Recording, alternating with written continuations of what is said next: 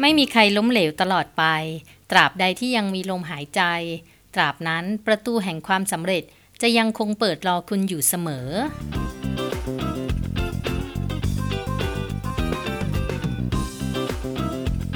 นี่คือกระตุกต่อมความคิดพิชิตความสำเร็จ กับกูรูโลจิสติกส์พอดแคสต์ที่ที่เราจะแบ่งปันแนวคิดและมุมมองอีกหนึ่งมุมมอง เพื่อสร้างแรงบันดาลใจและกำลังใจให้ผู้ฟังที่มีความฝัน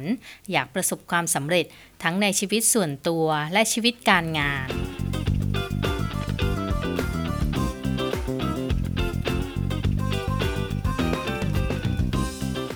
สวัสดีค่ะ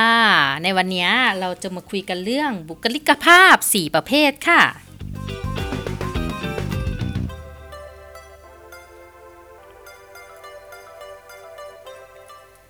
พี่น้องท้องเดียวกันยังไม่เหมือนกันสักคน เชื่อว่าทุกคนคงได้ยินได้ฟังคำปาลบในทำนองนี้มาแล้ว บางทีอาจจะถึงขั้น ขนาดฝาแฝดที่หน้าตาเหมือนกันทุกกระเบียดนิ้ว แต่นิสัยกลับแตกต่างกันอย่างเห็นได้ชัด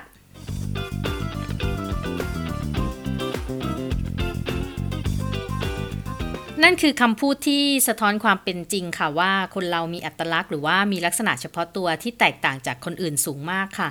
แต่มนุษย์เองก็มีความสามารถในการแยกแยะความแตกต่างในหมู่มนุษย์ด้วยกันเองได้อย่างดีเยี่ยม โดยเฉพาะด้านนิสัยใจคอหรือว่าบุคลิกภาพค่ะ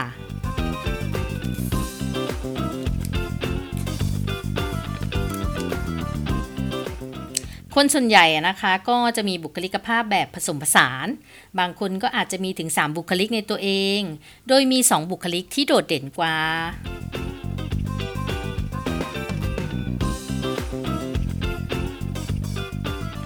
ก็มีหลายทฤษฎีนะคะที่มีการกำหนดบุคลิกภาพต่างๆ กันไป แต่ว่าส่วนใหญ่ก็จะมีบุคลิกภาพ 4 ประเภทนี้แหละ ที่จะเอามาเล่าให้ฟังค่ะ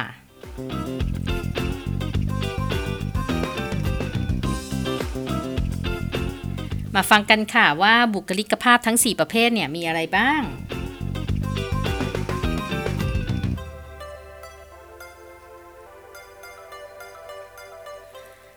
บุคลิกภาพอย่างแรกนะคะ เขาเรียกว่าเป็นบุคคลสาธารณะค่ะ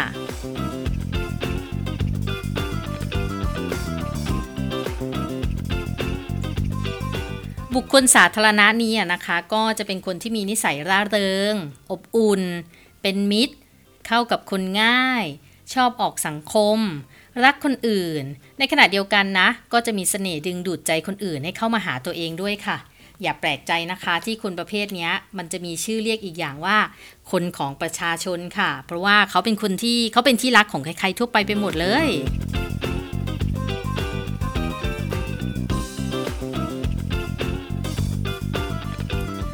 ลักษณะที่โดดเด่นเป็นพิเศษของคนประเภทนี้นะคะ ก็คือชอบพูดคุยค่ะ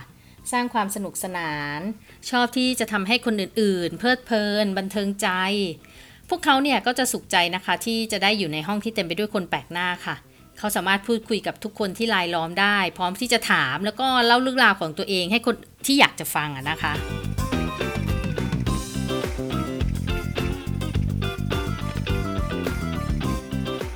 คนกลุ่มนี้จะเก่งในการทำเรื่องปกติให้กลายเป็นเรื่องที่มีสีสันเล้าใจ บางครั้งนะเขาก็จะต่อเติมเสริมความจริงไปจนแบบสุดขอบไปเลย แต่ก็เพื่อความสนุกสนานอย่างเดียวค่ะ เพราะเหตุนี้เองแหละ คนพวกนี้ก็เลยมักจะมีนักพูด แล้วก็ขอโทษค่ะมักจะเป็นนักพูด แล้วก็นักขายที่เป็นเลิศอืมเก่งฉกาจในวงการ เห็นไหมคะ พวกนักพูดนักขายทั้งหลายในวงการเราเนี่ยส่วนใหญ่ก็จะเป็นที่รักของใครๆใช่ไหมคะ เราถึงได้เรียกว่าเป็นบุคคลสาธารณะ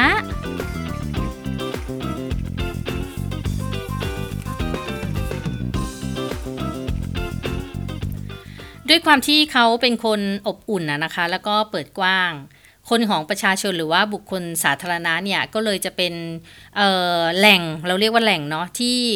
หรือว่าจะเป็นศูนย์กลางเนาะที่คนหลาย ๆ คนก็มักจะหอบปัญหาสารพัดเรื่องมาให้มาขอความช่วยเหลือมาขอคำแนะนำแต่คนพวกนี้ก็เก่งนะคะที่สามารถค้นหาด้านที่มีความแบบให้ความหวังที่แบบโหสดใสเรืองรอง ได้แบบแทบจะทุกสถานการณ์เลย ให้กำลังใจเขาได้อู้ยเห็นแล้วแบบโอ้ลดนะ ว่าให้กำลังใจจากคนที่แบบหาทางออกไม่ได้ ก็เวลาที่ใครมาก็อาจจะไม่ได้ให้ทางออก แต่ว่าให้ความกลับไปมีความหวังอะเอางี้ดีกว่า พวกเขาเนี่ยก็จะไม่ชอบที่จะปฏิเสธ แม้ว่าเขาอยากจะทำนะ บางทีก็อยากบอกพูดว่าไม่แต่แต่ว่ามันก็เลี่ยงไม่ได้เนาะไม่อยากแล้วเขาก็ไม่ชอบที่จะพูดคำว่าไม่ด้วย ส่วนใหญ่ก็เกรงใจอะ่ะ เพราะว่าเขาอยากให้ทุกคนรักไง ด้วยความที่อยากจะเอาใจคนอื่นนี่แหละก็เลยทำให้บางครั้งเนี่ยคนกลุ่มนี้ก็มักจะตกปากรับคำมากเกินไปค่ะ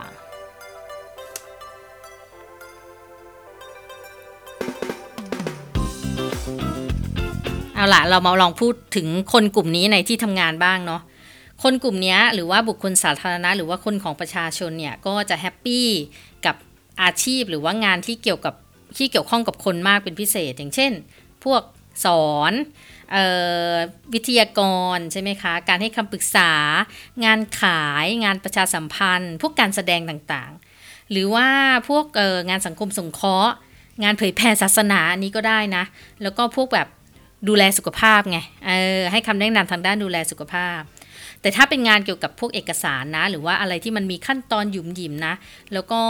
อะไรที่มันแบบมีกฎระเบียบมากมายนะ ที่จะต้องทำหนึ่งสองสามเป็นสเต็ปนะ คนกลุ่มนี้บุคคลสาธารณะพวกนี้จะไม่ชอบเลยรู้สึกจะแบบชีวิตห่อเหี่ยวมากเลย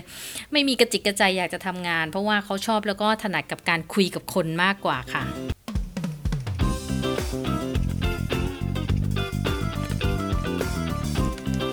ในสายตาของคนที่มีบุคลิกภาพประเภทอื่นนะคะ หรือว่าในมุมมองของคนอื่น ที่ไม่ใช่บุคคลสาธารณะ หรือว่าเป็นคนของประชาชนเนี่ยเขาก็จะมองว่าพวกบุคคลสาธารณะเนี่ย จะเหมือนเหมือนกับพวกหลงตัวเองค่ะ ถ้าว่ากันตามจริงแล้วเนี่ย คนที่มีนิสัยชอบแสดงออกมันจะเป็นต้องแสดงสังเกตปฏิกิริยาที่มีต่อการกระทำของตัวเองด้วยนะคะ เพราะว่าสิ่งที่เขาคิดอยู่ข้างในก็มักจะถ่ายทอดออกมาเป็นการกระทำสู่ภายนอกทันทีแบบ คิดยังไงแสดงออกอย่างนั้นอะเนาะ โดยเฉพาะทางด้านการพูด บางครั้งการมันก็จะกลายเป็นการแกว่งเท้าหาเสี้ยนโดยไม่รู้ตัวค่ะ แต่จริงๆแล้วบุคคลสาธารณะ หรือว่าคนของประชาชนเนี่ยมันก็เขาก็เพียงแค่ต้องการให้คนอื่นรู้สึกชื่นชมตัวเขาเท่านั้นเอง แต่ว่าเเพียงแค่คำชมหรือว่าตบหลังตบไหลอะไรพวกนี้ก็มีค่ามากกว่าค่าจ้างแพงๆแล้วนะสำหรับพวกคนสาธารณะเนี่ย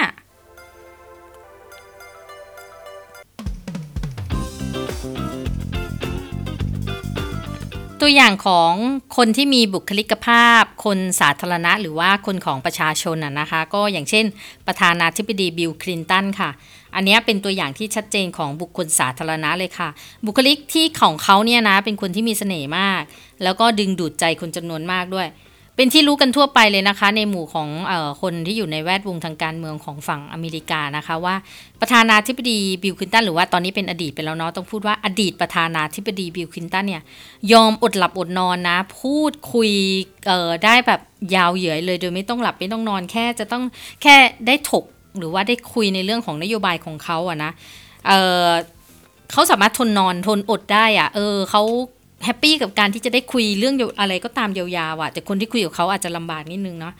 เออคลินตันเนี่ยก็จะคล้ายกับคนประเภทบุคลิกภาพสาธารณะที่เป็นคนที่มีบุคลิกภาพบุคคลสาธารณะนะคะอันนี้ก็พูดค่อนข้างจะ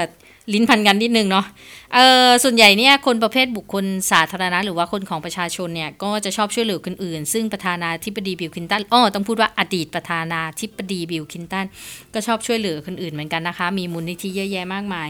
แล้วก็ใช้เขาก็เลยใช้วาระทางการเมืองเนี่ยเพื่อช่วยเหลือคนอื่นที่เออเป็นกิจกรรมที่ทำให้เขา happy มากเลย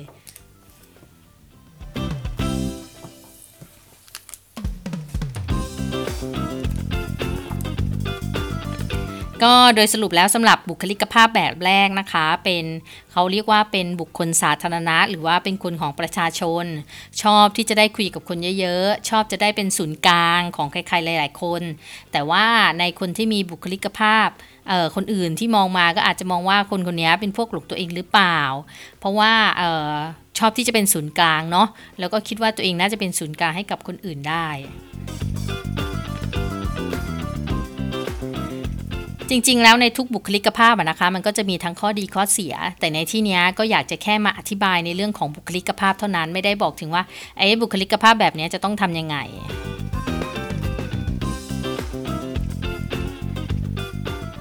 เดี๋ยวคราวหน้านะคะ เราจะมาเล่าในบุคลิกภาพอีก 3 แบบที่เหลือค่ะ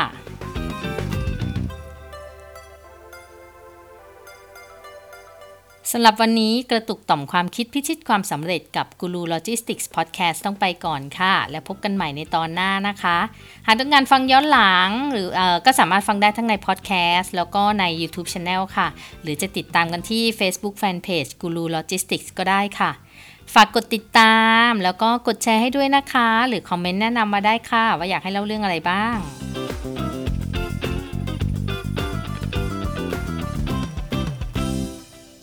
และพบกันใหม่ค่ะ สวัสดีค่ะ